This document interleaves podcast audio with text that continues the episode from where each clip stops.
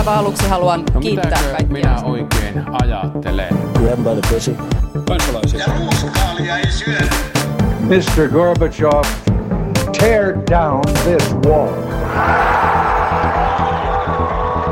Politbyro. Aivan mahtavaa huomenta Politbyrosta. Täällä jälleen Sini Korpinen, Moikka! Juha Töyrylä Huomenta. sekä minä eli Matti Parpala. Ja tänään siis, Kuultiin juuri elinpaluu näköjään. kyllä, näin on, totta. Ää, tässä suorastaan hämmentyy, kun on niin paljon kaikkea mielenkiintoisia aiheita. Tällä viikolla ollaan puhuttu paljon autoliikenteestä. On siis julkaistu äm, fossiilittoman liiken, fossiilitonta liikennettä koskeva raportti ja, äm, ja sitten myöskin äh, nähty kokoomuksen ja keskustan omat esitykset siitä, että miten liikenteen päästöjä leikataan tai ehkä osin tai kuulosti siltä, että miten niitä oltaisiin leikkaamatta. Onko nyt kaikki raportit sisäistetty ja, ja lopullinen mielipide muodostettu näistä erinäköisistä liikennetoimenpiteistä? Pimpeli pompeli pim pim pom. Tota, siis luin, luin nämä niinku keskustan ja kokoomuksen raportit täysin niinku, niinku itselleni epäominaisesti, eli olin ihan oma elämäni Matti Parpalan täällä liikkeellä. Siis ehkä ää, täytyy niinku sanoa, että se on, se on musta niinku, mä en niinku sitä keskustan raportista, mä en ymmärrä, että millä logiikalla se, että verotus perustuu paikannukseen, eli siihen, että kuinka paljon sä ajat, on jotenkin alueellisesti tasa-arvoisempi tai tasa-arvoisempi kuin se, että, että sua verotetaan sen perusteella, että paljonko sä käytät löpöä, koska noin niin kuin lähtökohtaisestihan kai niin kuin nämä asiat ovat jollain tavalla yhteydessä toisiinsa. Että onko niin kuin, että tavallaan mä en ymmärrä ihan täysin sitä logiikkaa siinä niin kuin taustalla, plus että sä niputat ikään kuin kaikki autot samaan, eli, eli sähköautoista sä maksat saman veron ja kaasuautosta sä maksat saman veron ja sitten siitä saastuttavammasta bensiinistä tai dieselistä maksat sen saman veron sen perusteella, että kuinka paljon sä ajat. Ja mä en niin kuin ymmärrä, miten se on niin kuin alueellisen tasa-arvon tai ilmaston kannalta parempi ratkaisu.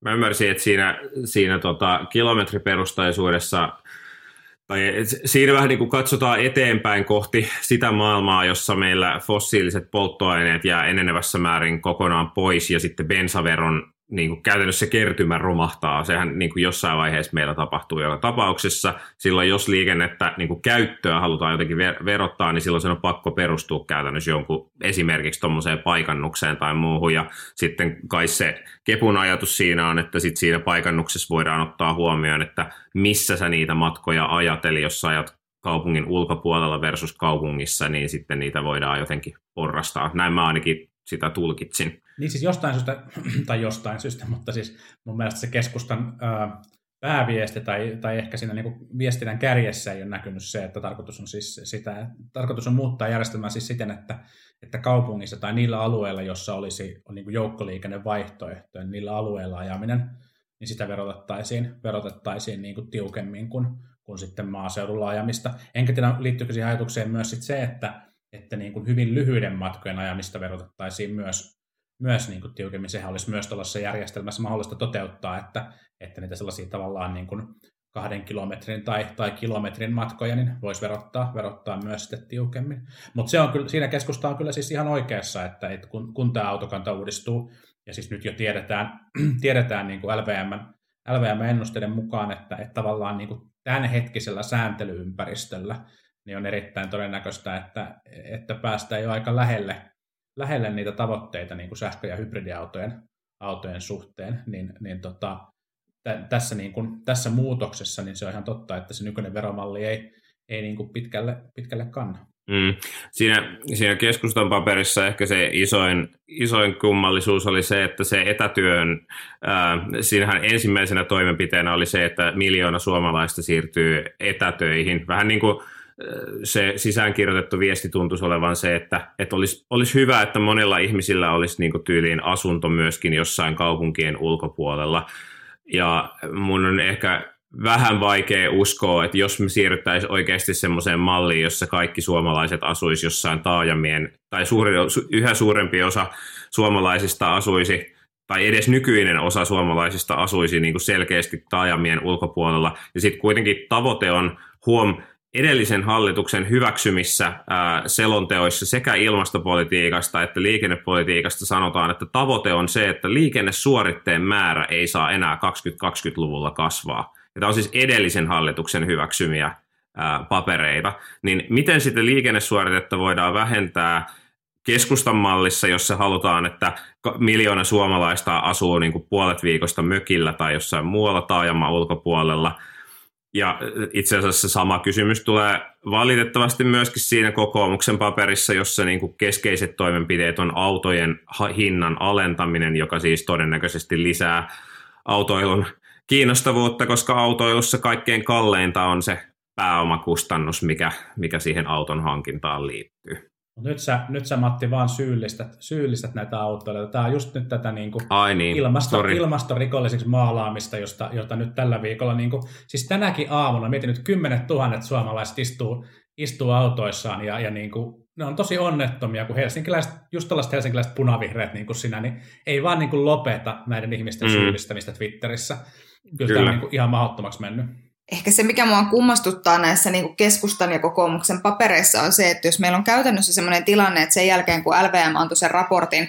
ja, ja siihen sitten ää, siihen sitten tutkijat antoi kommentteja, niin tutkijathan siis sanoivat, että jos me halutaan päästä edes niihin tavoitteisiin, mitä hallitus on itse itselleen asettanut, niin, niin siihen ei niin kuin päästä ilman, että polttoaineen hinta nousee jollain tavalla, koska ne muut keinot ei tuo riittävää vähennystä. Ja musta tuntuu, että ne keinot, mitä keskusta ja kokoomus on esittänyt, on, niinku, on sellaisia keinoja, jotka on tavallaan ikään kuin osa ratkaisuja. Ja siis en mä tietenkään tarkoita, että yhden puolueen pitää keksiä kaikki mahdolliset asiat, jotka sitten muuttavat koko meidän maailmaa ja huomenna me kävellään niinku vihreämpään tulevaisuuteen. Mutta että se, että, että, se, että jos ikään kuin, ää, niin kuin nytkin vaikka tutkijat sanoivat, että se hankintatuen tai että, että hankinnan, hankinnan ää, verotuksen verotuksen poistaminen ei välttämättä niin kuin, tuo hirveän suuria vaikutuksia siihen liikenteen päästöihin, niin mä en niin kuin, ymmärrä, että et sitten pitäisi varmaan vaan todeta puolueessa, että okei, okay, fine, että mietitään sitten vielä niin kuin, jotain lisää. Mutta että, että meillä muutenkin musta näihin ilmastotoimiin niin kuin, liittyy semmoinen, että että jos meillä on niin joku, että kun meillä on ilmastolle haitallista kuluttamista, liittyy se sitten meidän ruokailuihin tai liittyy se meidän liikkumiseen tai liittyy se niin muuhun kulutukseen, niin tosiasia on se, että jotain niin täytyy tapahtua niille asioille. Ja sitten se, että niistä tehdään aina sellainen, niin kuin, että, että ei saa syyllistää sitä eikä saa syyllistää tätä, niin, niin me ei niin kuin päästä tässä koko keskustelussa eteenpäin, jos kaikki kommentointi, mikä liittyy siihen, miten me nyt elämämme eletään, on aina syyllistämistä. Niin siis tästä fossiilittoman liikenteen työryhmän, tähän on tihkunut näitä tietoja jo muutaman viikon ajan, ja sitten mun mielestä me puhuttiin tästä asiasta Politbyroossakin joku muutama viikko sitten, kun se, se keskeinen keskeinen tulos tuli esiin, että ei näihin päästövähennystavoitteisiin päästä tosiaan ilman niin merkittäviä polttoaineveron korotuksia, ja sitten muistaakseni jäätiin vähän niin kuin odottelemaan, että miten poliittisesti näitä, näitä tota, veroajatuksia kohdellaan, ja no vähemmän yllättäen oikeastaan kaikista suurista puolueista, siis mukaan lukien myöskin nyt demarit, niin reaktio on ollut se, että ei, ei mitään polttoaineveron korotuksia. Ja se, se nyt vaan niin kuin vaikuttaa silleen epärealistiselta haihattelulta, jos samaan aikaan tavoite on saada ilmasto, äh, niin kuin liikenteen ilmastorasitusta pienennettyä. Niin vastuuministeri Harakka taisi todeta, että se on niin kuin hänen ajattelussaan se viho viimeinen keino näistä, näistä niin kuin esitetyistä keinoista, mutta piti sen kuitenkin työkalupakissa ilmeisesti sen takia, että, että on, on varmaan tämän saman briefin saada, kun mekin saatiin netistä, että, että nämä niin kuin muut ehdotut keinot yksinään yksinään ei niin kuin riittäisi. Mutta siis kieltämättä tämä, tämä on, niin kuin, tämä on niin kuin hyvä esimerkki siitä, että minkä takia niin kuin poliittinen järjestelmä ei jotenkin herätä, herätä hirveästi luottamusta sen suhteen, että tällaisia niin kuin isoja, isoja järjestelmän, järjestelmän muutoksia siellä saataisiin saatais aikaan. Että et se järjestelmä toimii, toimii tavalla, jossa, jossa niin kuin puolueet pyrkii entistä niin kuin sirpaloituneemmassa yhteiskunnallisessa keskustelussa osa optimoimaan niin kuin omaa kannatustaan, eikä, eikä niin kuin suurta, suurta tarvittavaa, tarvittavaa muutosta, ja mun mielestä tämä koskettaa siis kaikkia, kaikkia puolueita, ja jotenkin tavallaan mä, mä, mä pistän oman toivoni kyllä sitten niin teknologiseen kehitykseen ja, ja markkinatalouteen tässä, ja voi olla, että, että se, ei, se ei riitä, mutta, mutta mua huolestuttaa kovasti se, että, että poliittinen järjestelmä on, on niin tämän tyyppisiä muutoksia kykenemätön tekemään. Otan toki vastaan, otan, otan toki vastaan kaiken niin kuin sen, mitä sieltä niin kuin sääntelyn puolesta niin oikeanlaiseen, oikeanlaiseen siirtymään voidaan, voidaan tehdä tilanne on vakava, kun jopa Demari rupeaa uskomaan markkinatalouteen. Nyt, on niin kuin, nyt, nyt, ollaan, nyt ollaan vakavia asioiden äärellä. Mutta siis sanon... Kyllähän, kyllähän STP kannattaa markkinataloutta. Kyllä, kyllä ehdottomasti.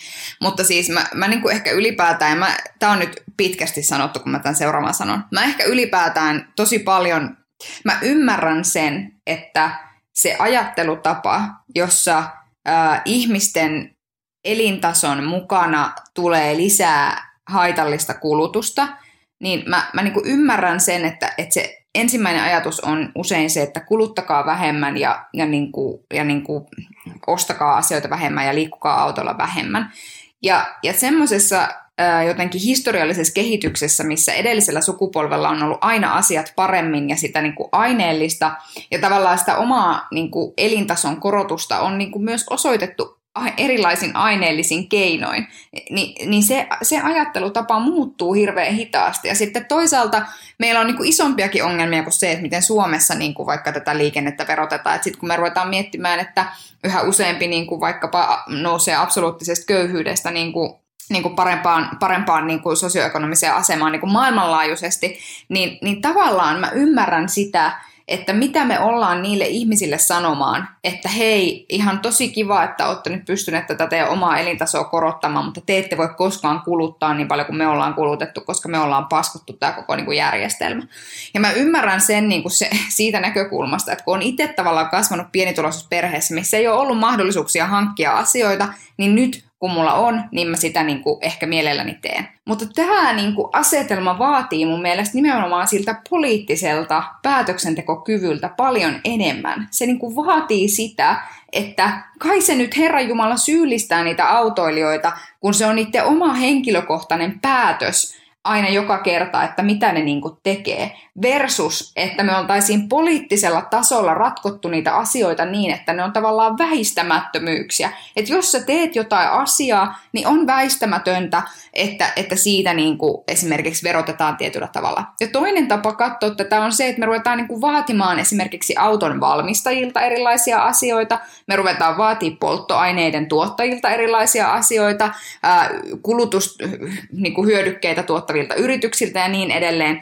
Ja, ja tavallaan tämäkin vaatii musta sitä poliittista päätöksentekokykyä. Ja, ja sitä tarvitaan nyt niin kuin ihan tosi paljon juuri siksi, että tämä ei menisi yksilön syyllistämiseen. Me ollaan flipattu, flipattu roolit, roolit tähän jaksoon selkeästi, koska, koska sinitaisuus vaatii tota sääntelyä ja verotusta. Mutta, mutta siis niin kuin näinhän se on, siis mä oon ihan täsmälleen, täsmälleen niin kuin samaa mieltä tuosta. Ja, ja sitten ennen kuin tulee, tulee se kuulijapalaute, että, että täältä tota, Helsingistä, Helsingistä asiaa kommentoidaan, mun mielestä samalla on, on myös ihan selvää se, että, että Suomessa suurin osa ihmisistä elää, elää paikoissa ja tavalla, jossa ilman autoa eläminen olisi, olisi käytännössä mahdotonta, joten jollain tavalla ää, heidän liikkuminen pitää myös, pitää myös järjestää ja siten, että, että se ei aiheuta kenellekään niin kohtuuttomia kustannuksia. Mutta, mutta jotenkin tuntuu, että paras tapa tähän olisi se, että sitä autokantaa saataisiin uudistettua uudistettua niin kuin mahdollisimman tehokkaasti ja sitten, sitten niin kuin vielä, vielä sitten keinona, keinona täytyy varmaan miettiä sitä, että jonkinnäköisiä tulonsiirtoja tai helpotuksia, helpotuksia sitten ihmisille on myös tarjolla.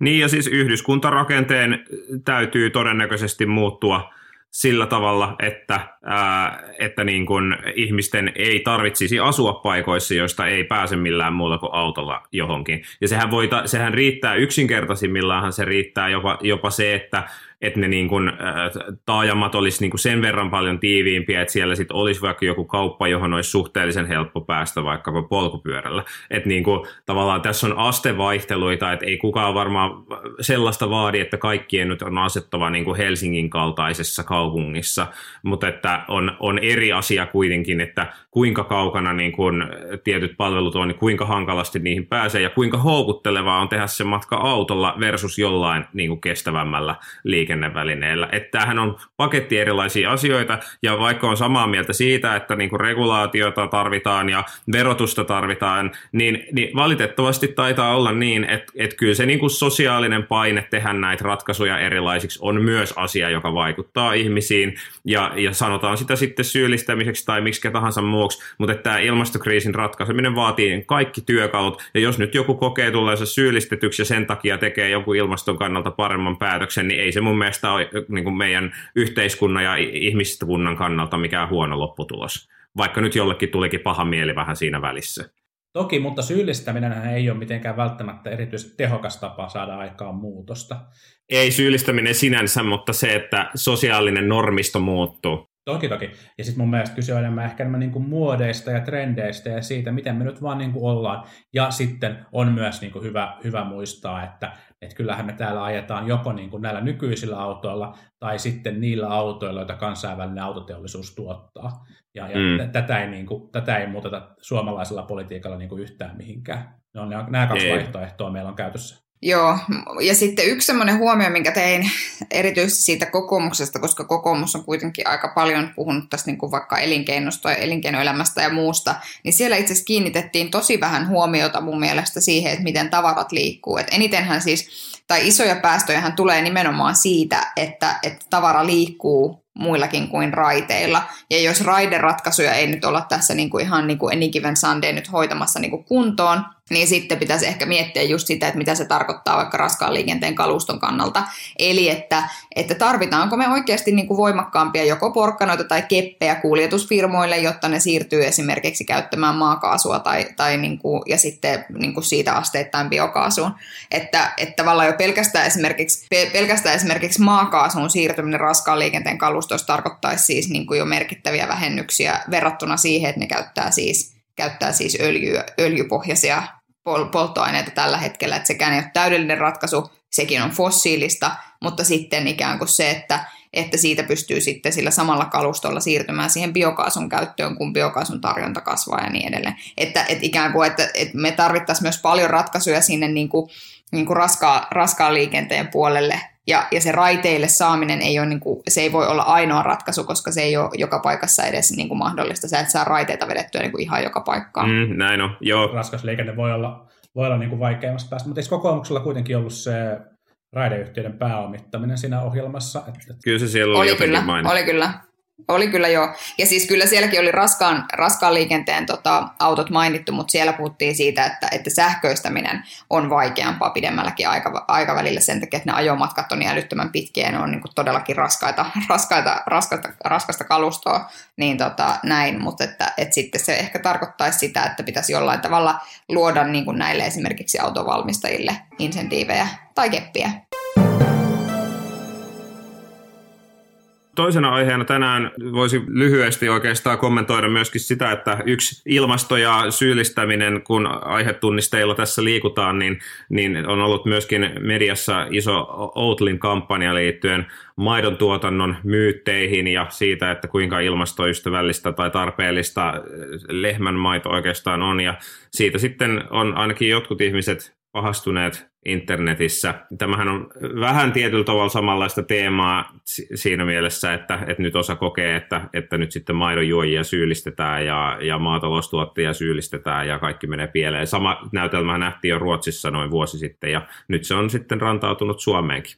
Niin ja siis kirjaimellisesti, kirjaimellisesti kymmenet kansalaiset on niin kuin syvästi huolissaan tällaista niin kuin vaarallisesta propagandavideosta, joka, joka niin kuin leviää nyt netissä, jossa siis selvästi, selvästi niin kuin radikalisoitunut Atte Kaleva juo, juo lasin maitoa. Ja tämä on, tämä on kuohuttanut, kuohuttanut tosiaan, tosiaan niin kuin vähintään kahden käden sormen laskettavaa määrää, määrää Twitter-kontakteja, niin selkeästi. Sori, unohdin trigger warningin tästä, tästä tota videon kuvailusta nyt.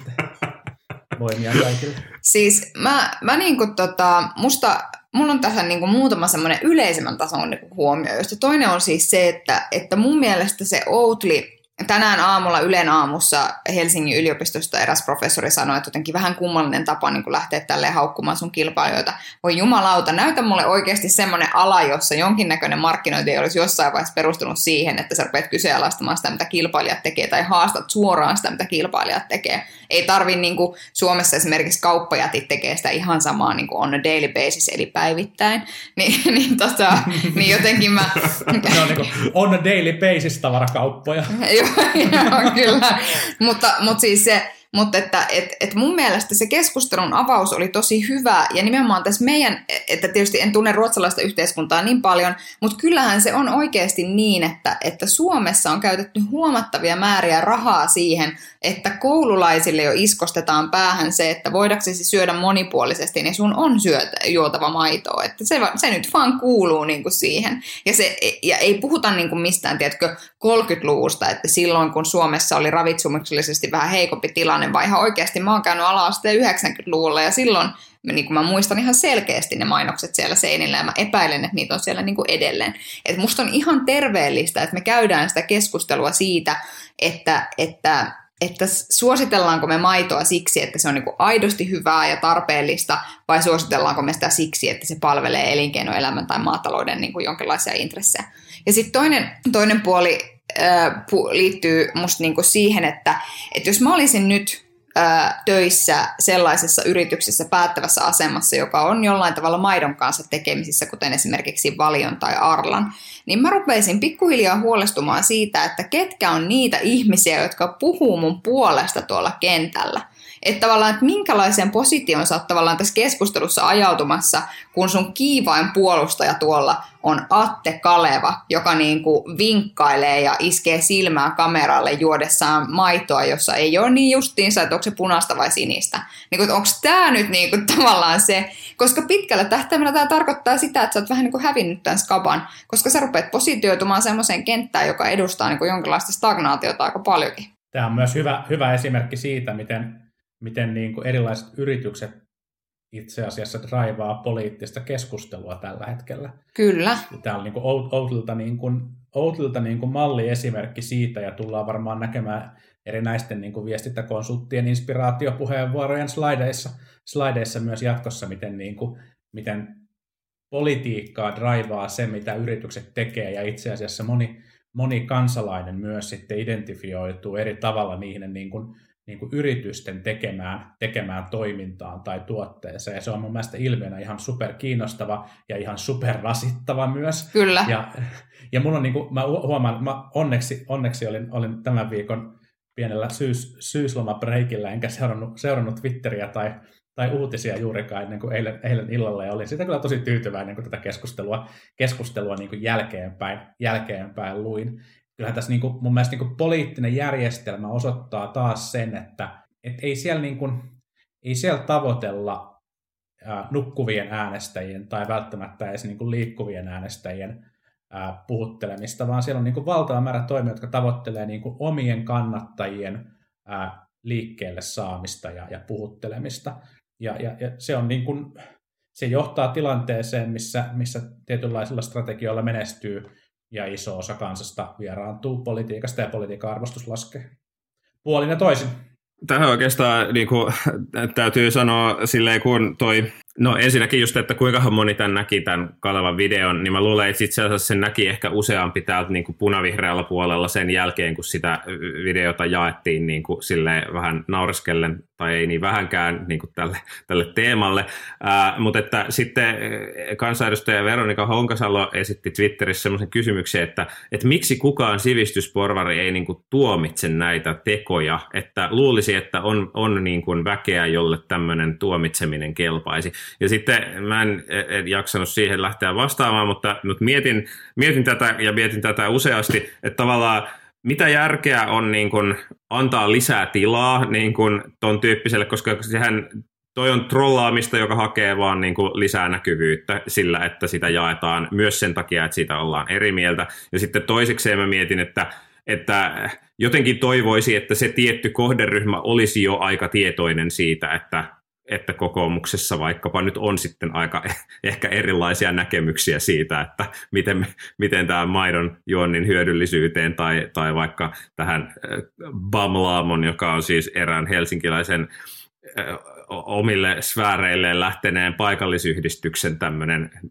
niin, niin sanottu viestintäkanava, niin, niin miten niihin suhtaudutaan? Niin no siis sen takia, kun se hyödyttää molempia, molempia Niin. osapuolia. Se mähinä. Niin, niin, niin, niin kyllä. Mutta just se, että, että sitten kun niinku paikallisyhdistykset menee tangentilla, niin tietää, että uhuh.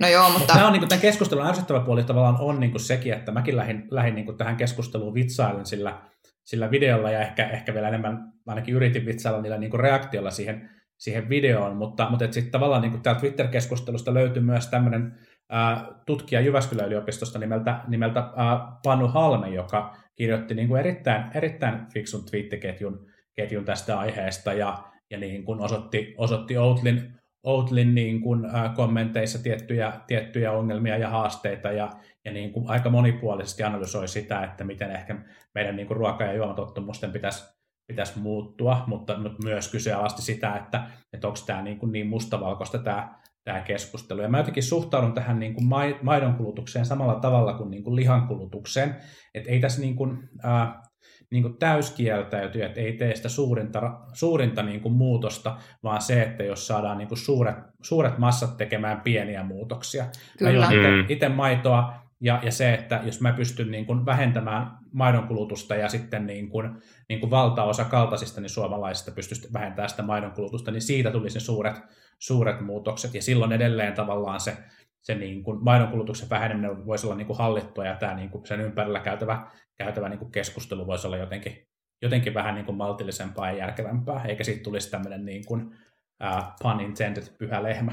Mm. Mutta, mutta siis se, siis joo, se on just noin, ja, ja just kaikki semmoiset pienet muutokset, sä niin kuin, kai, jos kaikki syöisivät kerran viikossa kasvisruokaa, niin sillä olisi jo iso merkitys ja muuta niin kuin sellaista, mutta, mutta että sitten samaan aikaan niin kuin se, minkä takia minkä takia tämä on niin tämmöistä tämä keskustelu, on mun mielestä myös se niin kuin ihan hyväkin keskustelu siitä, että mihin me julkisia varoja käytetään. Että jos meillä on Mm. iso ongelma, joka meidän pitää ratkaista nimeltä ilmastonmuutos, niin silloin on ihan perusteltua, että sitä pyritään ratkaisemaan monipuolisesti julkisen, julkisen päätöksenteon käytössä olevilla välineillä, jolloin se tarkoittaa myös esimerkiksi sitä, että laitosruokailuissa vaikkapa kasvisruoan osuus kasvaa ja, ja niin kun siirrytään siirrytään ainakin joiltakin osin niin kuin kasvipohjaisiin maitoihin ja, tai juomiin, niin kuin mulla käytiin korjaamassa tuolla Twitterissä, niin, niin se, että, että, että, että, silloin, että sen takia mun mielestä tavallaan se, että mikä mieltä poliitikot tästä asiasta on, on niin kuin kiinnostavaa ja tärkeää, koska meidän pitää tehdä juuri näitä isoja systeemitason muutoksia, jotta me sitten pystytään saamaan niin kuin vaikutusta aikaiseksi. Ja, ja esimerkiksi kaupungit käyttää, kaupungit ja kunnat käyttää tässä niin kuin ihan tosi merkittävää valtaa.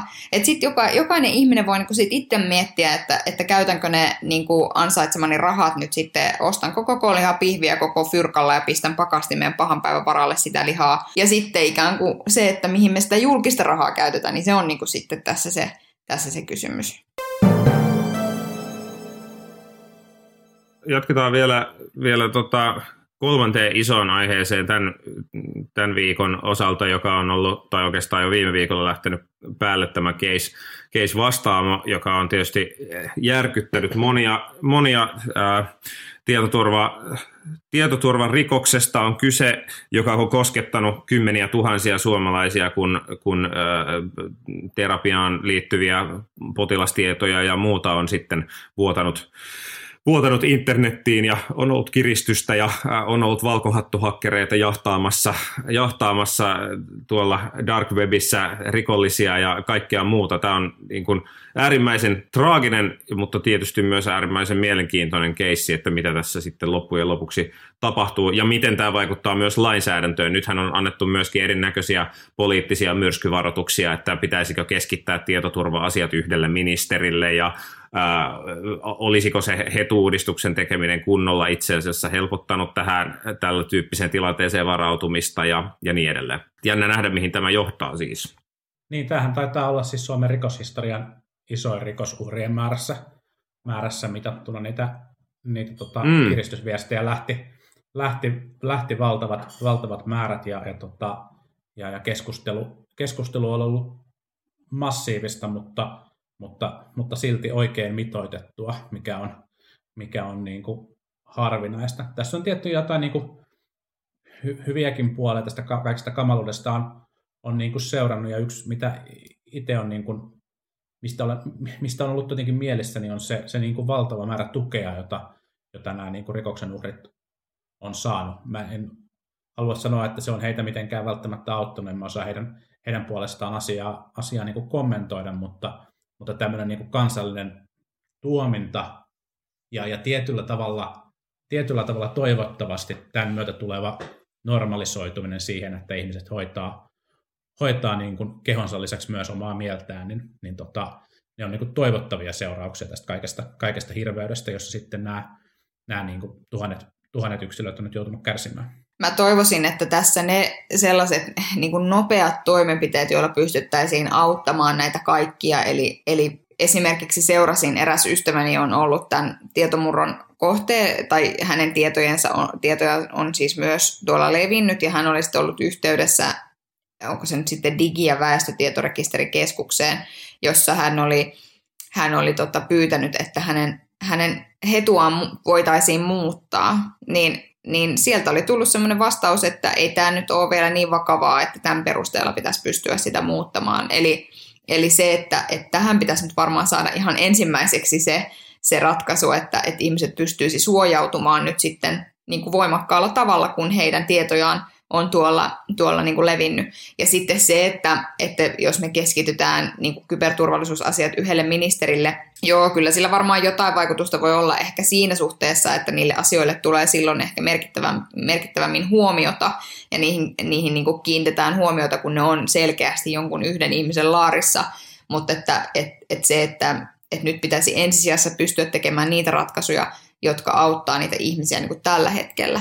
Ja sitten toivottavasti, tämä, niin kuin, toivottavasti nyt kaikki ä, yritykset, joilla on käsissään ihmisten tietoja, mikä on siis huomattava määrä yrityksiä, ja julkinen sektori päivittäisivät oman käsityksensä tai päivittäisivät sen, että itselleen, että mikä se meidän tilanne tässä asiassa on ja, ja pitäisikö tälle niin kuin tehdä jotain.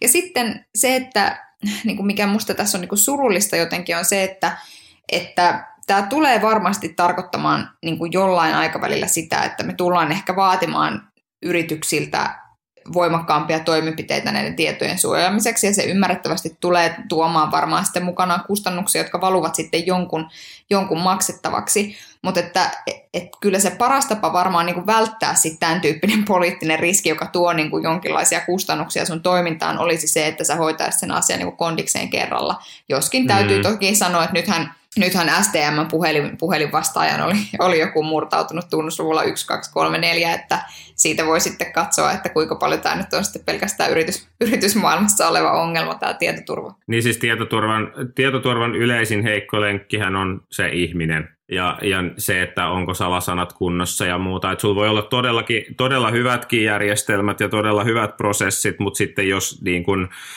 jos asiat on hoidettu jostain kohtaa löperästi tai jossain kohtaa heikko kohta, joka tosiaan usein on se ihminen, niin, niin, niin sitten niin on rajallinen määrä asioita, mitä voidaan järjestelmillä tehdä. Toki tässä nyt vastaavan keississä on niin kuin ilmeistä, että ilme, niin, niin kuin ne järjestelmät eivät ole myöskään ollut kunnossa, että tiedot ei ole riittävällä tavalla erotettu toisistaan tai ollut riittävällä tavalla kryptattuina ja, ja niin edelleen. Ja, ja tässä on niin kuin, se, mikä varmaan on, on niin kuin ensimmäinen politiikkatoimi, jota odotan, niin on se, että millä tavalla näitä potilastietoja käsitteleviä ää, yrityksiä tai järjestelmiä, niin millä tavalla niitä säännellään, koska niiden, niiden sääntely on ollut niin kauan kuin niin kauan kuin sä et ole ollut semmoinen järjestelmä, joka toimittaa suoraan dataa niin kuin kan, kansalliseen terveysarkistoon, ää, niin, niin, niin kauan sä oot voinut käytännössä olla vaan tämmöisen omavalvonnan piirissä, vähän niin kuin itse ilmoittautua, että käsittelenpä nyt potilastietoja ja, ja joo joo, että on hoidettu kaikki asiat hyvin, niin, niin siihen varmaan tulee kyllä lisää valvontaa, uskoisin. Ja nythän tämä käydään, siis ymmärsin, että viranomais tarkoitus käydä tämä niin kutsuttu B-kategoria, jolla ei Joo. ole siis tätä A-kategorian kanta, kanta yhteenliittymää, niin käydä ne, ne toimijat, toimijat läpi ja tehdä se, tehdä se niin kuin tsekkaus. Tämä on mun mielestä siis niin kuin tämä niin kuin poliittisesti tai yhteiskunnallisesti kiinnostava ulottuvuus. Tässä on kyllä kieltämättä just tämä niin kuin viranomaisten rooli, ja mä luulen, että varmaan niin kuin jonkunnäköiselle keskittämiselle, kehittämiselle ja uudistamiselle on, on niin tarvetta kenties myös sit niin lisäresursseille, mutta jotenkin mä toivon, että sit näissä toimenpiteissä erotetaan nyt se, että, että mitä tehdään nyt akuutisti tämän rikoksen uhrien auttamiseksi, ja, ja niitä toimia tosiaan tarvitaan, tarvitaan niin pian, ja toivottavasti hallitus on ilmeisesti keskiviikkona iltakoulussa käsitellyt muun muassa hetun, hetun vaihtamisen mahdollisuutta sekä, sekä niin kuin ilman lakimuutoksia tai sitten niin kuin nopealla lakimuutoksella tähän, tähän tilanteeseen liittyen ja, ja tota, toivottavasti näistä jompikumpi saadaan niin kuin nopeasti, nopeasti käyttöön,